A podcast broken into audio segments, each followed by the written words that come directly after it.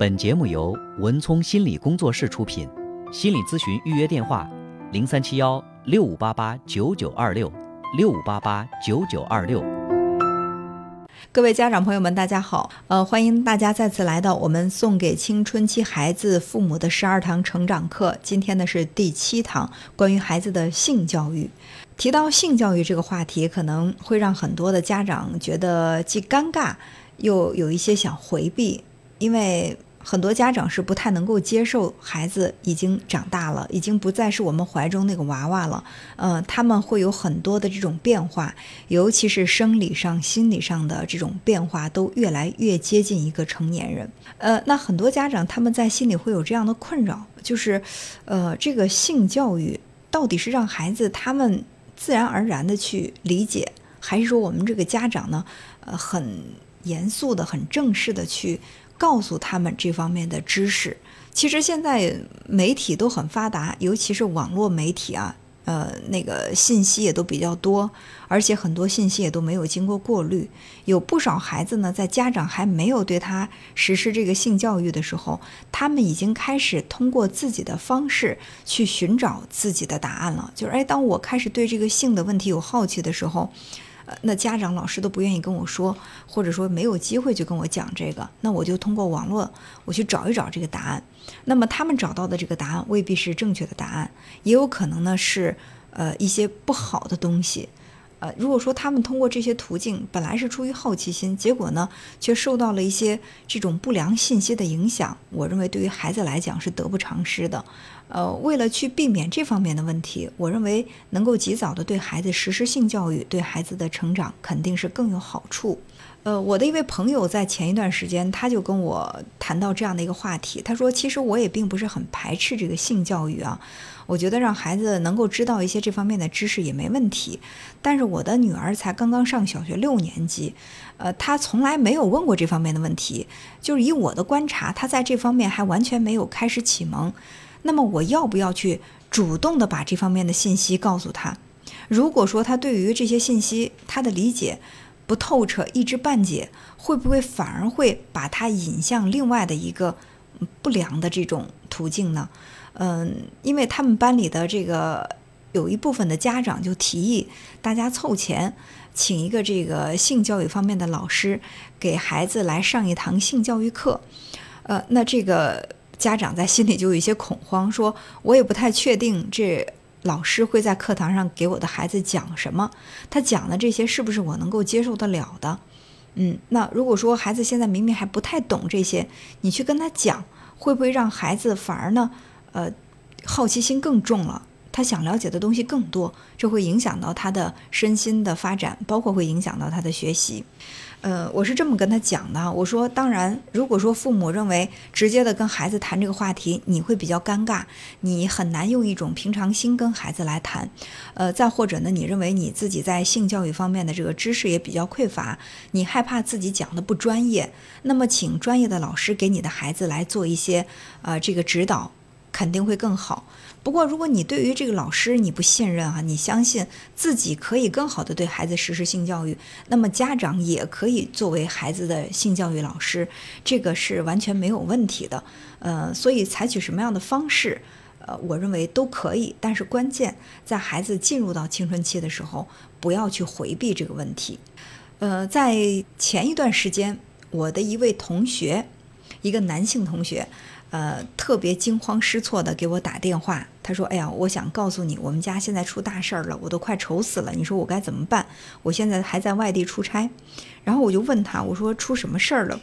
他说：“他在外地出差的时候，他的这他爱人呢就给他打电话说，周末嘛，孩子在家，作业完成了之后，就说想上会儿网，然后妈妈就把这个手机给孩子了，因为孩子很听话，学习成绩也不错，所以一直以来。”这个父母对于他玩手机的事儿都没有特别的控制，嗯，所以说，那这个妈妈把这个手机给到他之后，也没有监督他拿这个手机干嘛，就去自己干自己的事儿了。后来，这个妈妈就发现孩子是戴着耳机自己躺在沙发上看视频，呃，他也没有太在意，但是无意当中，妈妈扫了一下孩子正在看着的屏幕，就发现这孩子正在看。就是男女性交的这样的一个视频。这才一个十三四岁的上初中二年级的孩子，呃，这个妈妈当时看到这个情况，真的是觉得，呃，五雷轰顶啊！说到底该怎么办呢？因为母亲跟儿子去谈这个话题，妈妈觉得太尴尬了，所以没办法开口，只好装作不知道，但是偷偷的躲在另外的一个房间，就给我这同学，就给她丈夫打电话说：“你赶快来说说这个儿子吧，儿子现在不得了了，居然去看这些东西。”然后我的这个同学。他觉得，他说：“你说我现在在外地，我突然给孩子打电话去谈这个话题，我说什么呢？我从哪儿开始谈起呢？我也不知道该怎么谈。然后就想问问这个 心理老师哈，说这个话题怎么跟孩子谈？呃，我就跟他说，我说其实你跟孩子谈这个话题谈的已经有点有有一点晚了。如果能够早一点谈这个话题的话，可能这个问题就不至于那么。”就是发生了，而且发生了也不算什么。就算这个孩子他在看这个网络上的这个男女性交的视频，如果说你表现出来的是一种震怒，或者是对他是一种批判，这会激发他更强烈的逆反心理和好奇心。那如果说我们从积极的角度来，看的话，一个十三四岁的男孩，十二三岁、十三四岁的男孩，他看到这样的视频，就证明他的这个性发育的成熟度和他的年龄阶段是相吻合的。我觉得这倒也是一件好事儿。就是接下来面对这样的问题，你应该去怎么跟孩子讲？当然了，就是要告诉孩子，这种嗯想，就是你现在想看，对这方面的好奇，这是正常的，呃，这是。人发育到这个年龄阶段都会出现的一种心理，包括孩子开始长这个喉结，女生开始来月经，甚至呢开始长体毛，这都是我们在逐渐成为一个更加成熟的一个人的一个必经阶段。那么在这个年龄阶段，我们该做些什么才能够对自己的身心成长更好？呃，那我觉得这个是家长应该去施以引导的一个方向。呃，而且呢，也是一个必须要去做的功课。我曾经接到过一个二十岁的一个男生给我打的这个电话，呃，一个电话咨询。他当时呢，就是一直，呃，说话吞吞吐吐的，我不太明白他想表达什么。说了很久，他才跟我讲。他刚开始他说他问的是社交问题，因为他很自卑，然后不太跟人交往，然后生活越来越封闭。他是问的这个问题。到后来呢，他开始讲到，他说，嗯，他说那个，嗯，其实我有一个特别不好的行为，我一直摆脱不了，而且我也知道我的这个行为很有可能影响到我的身体健康，甚至会让我短命。嗯，我现在不知道该怎么办。我听他这么讲，然后我就。当时就就就很好奇，我说到底是什么行为让你在心里如此的紧张？后来他就跟我说，他有这个手淫，然后从上高中就开始，一直持续到现在。然后他说他过度手淫，他知道过度水手淫的话会让自己的身体亏空，甚至呢会夭折，甚至会出现这个生殖器的疾病。他说了很多很多可怕的后果。然后我就问他，我说那你的这个过度手淫，嗯，你能告诉我告诉我是一个什么样的频次吗？然后他说，嗯，一周两三次。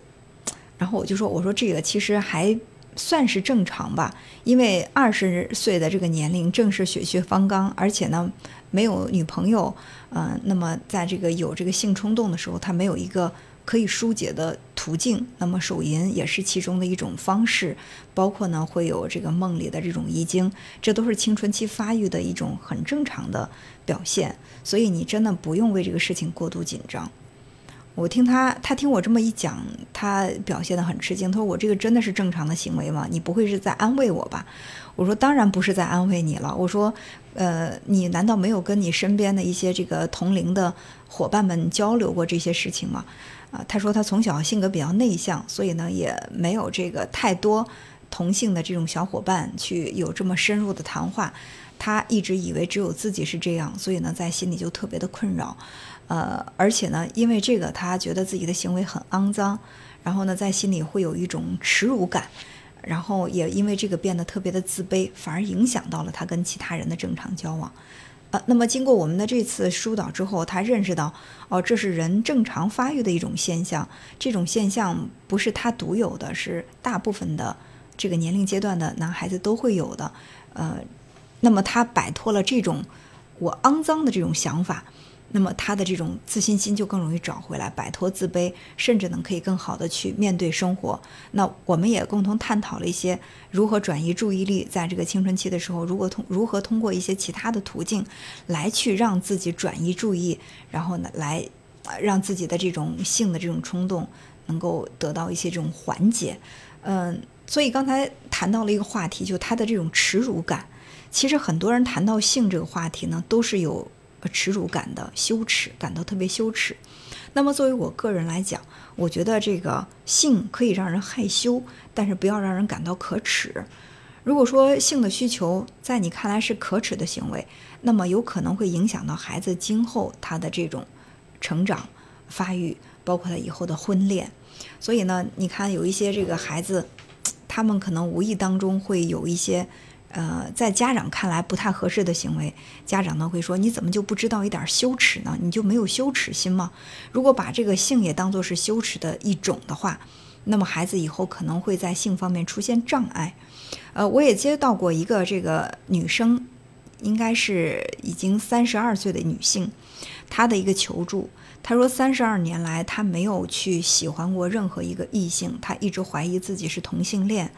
呃，我就问他，我说：“那你说自己是同性恋，你跟同性交往的时候有过那种性的冲动吗？呃，你在肢体上跟这个同性有特别渴望的这个亲密的行为吗？”他说：“那倒也没有，但是他没有喜欢过男生。”呃，我就问他，我说：“那是什么原因造成了你对男性，呃，就是这么的排斥？你自己能够找到原因吗？”他说：“呃，还是有原因的。”就是在他上幼儿园的时候，因为当时午休大家睡的都是那种大的通铺，他旁边躺的是一个男生，呃，他当时也是出于好奇，出于好玩儿，他去掀这个男生的被子，去扒这个男生的裤子，然后呢，这个男生呢就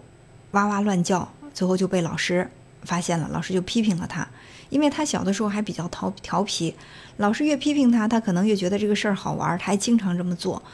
然后这个老师就感到很生气，就把他这个行为就告诉了他的妈妈。他妈妈一听说啊，就觉得特别的丢人啊，就可能会觉得我的孩子一个女孩子去扒人男生的裤子，这传出去这名声太不好了。然后回到家呢，就狠狠地把他批评了一番，骂他骂得很凶，当时也用了很多羞辱性的这种词。然后他就啊知道这个行为很很糟糕，很不好，再也不能去这样做了。